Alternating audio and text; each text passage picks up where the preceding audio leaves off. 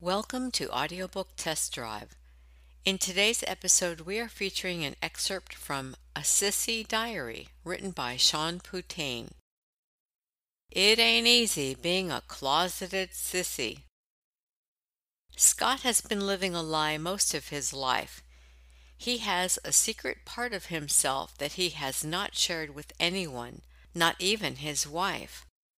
Scott's life is changed the day his wife catches him dressing in her clothes. The cross-dressing is only the tip of the iceberg that is Scott's secret. He has other desires as well, darker desires, and so it turns out does his wife.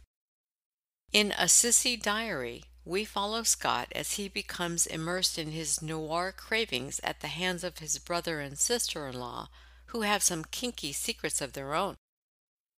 The entire story is told through diary entries, which deftly convey Scott's angst as he struggles to save his marriage by agreeing to a one-sided open marriage arrangement that allows his wife to indulge her need for sex with a better-endowed lover.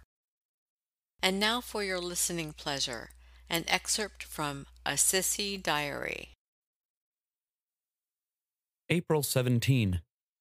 Dear Diary, I fucked up in a huge way today. Carly left me.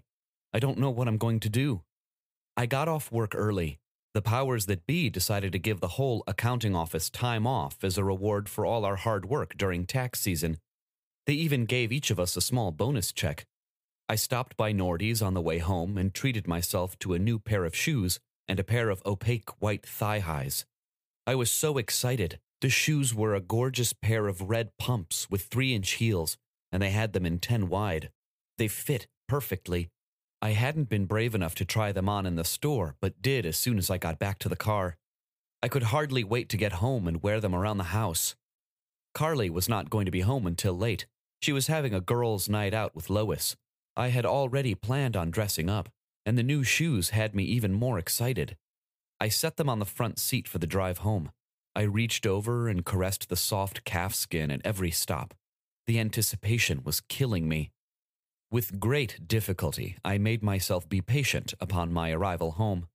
I set the shoes, still in their box, on top of the bed, plugged my phone into the speaker, selecting my girly playlist, and pressed play. As Christina played in the background, I drew a hot bath.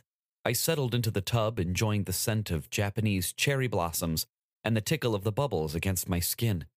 I soaked, luxuriating in the warmth. The temptation to shave my legs and chest was powerful.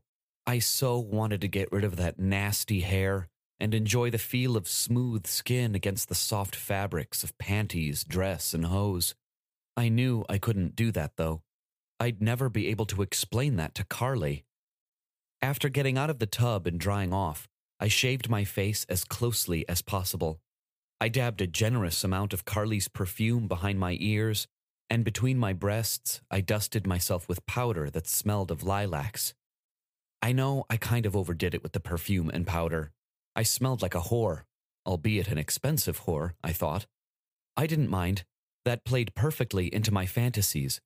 I wanted to be a whore. Back in the bedroom, I pulled open Carly's lingerie drawer. My dick stiffened as I feasted my eyes on all those luscious panties. The beautiful colors, the soft silky fabrics, the lovely lace. I so wish I could wear beautiful panties like these every day instead of drab men's underwear. Selecting a pair of lacy red bikinis, I began to pull them up my legs. I tried to imagine my legs without all that unsightly hair, how the lace would feel against my soft skin, how the red fabric would contrast with the smooth whiteness. My cock was rock hard. Gingerly, I pulled the panties over my ass and tucked my stiff cock under the waistband. Sitting on the edge of the bed, I pulled the stockings on. Rolling them first, I pulled them over my toes and then slowly slid them up my legs. The stockings hid my leg hair, if you didn't look too closely, that is. I ran my hands down my long, shapely legs, reveling in the soft, slick feel of the hose. Unable to wait any longer, I lifted one of the red pumps from the box beside me. I held it to my nose and inhaled deeply, the smell of new leather washing over me. I slipped my foot into the soft calf skin and then did the same with its mate. I spent a moment admiring how feminine the sexy red pumps and white hose looked. Standing, I tottered to Carly's closet. I knew exactly which dress I wanted, a sexy short red number that Carly hadn't worn in ages. The dress was one that Carly had before we were married, one she used to go clubbing in. It had a deep plunging neckline and tiny spaghetti straps. The color was a deep red, and the satiny fabric felt cool and slick when I reached out to touch it. Carefully, noting exactly how and where it was hung, I drew it from the closet and took it off the hanger.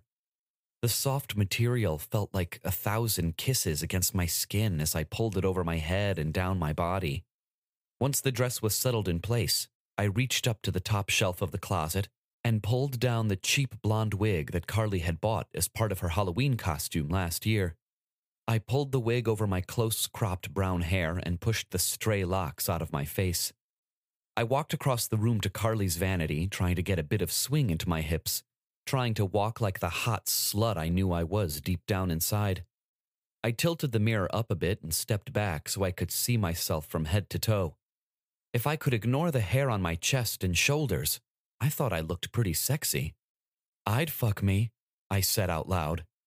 I stepped closer to the mirror, looking more intensely at my face. My eyes strayed down to the tubes, trays, and tubs of Carly's makeup that littered the top of the vanity. If I'm careful and don't use too much, I thought, Carly surely wouldn't notice.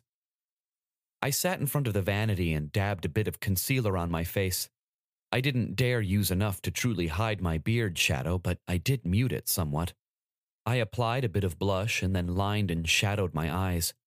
The lines around my eyes strayed in a place or two, but what's a girl to do, I thought. I opened several tubes of lipstick before I found the vibrant red I wanted. Like the eyeliner, the lipstick strayed in a spot or two, but it still made my lips look sexy. Pink was singing "Get the Party Started" over the speakers as I began to line my lips in a dark red that almost matched the color of the dress. I was trying to make a perfect Cupid's bow on my top lip when I heard Carly's voice over the music. "What the fuck?" I felt my heart turn to ice. My guts knotted. I spun around on the stool. Carly was standing in the open doorway, a look of shock that slowly turned to horror on her face. "Oh, God, Carly, I'm sorry, baby. I can explain," I stammered. The horror on her face morphed to anger. "Is that my dress?" Her tone was cold, the words shaking as they left her lips. Her eyes cast about the room and settled on the open lingerie drawer in her dresser. "Are you wearing my fucking underwear?"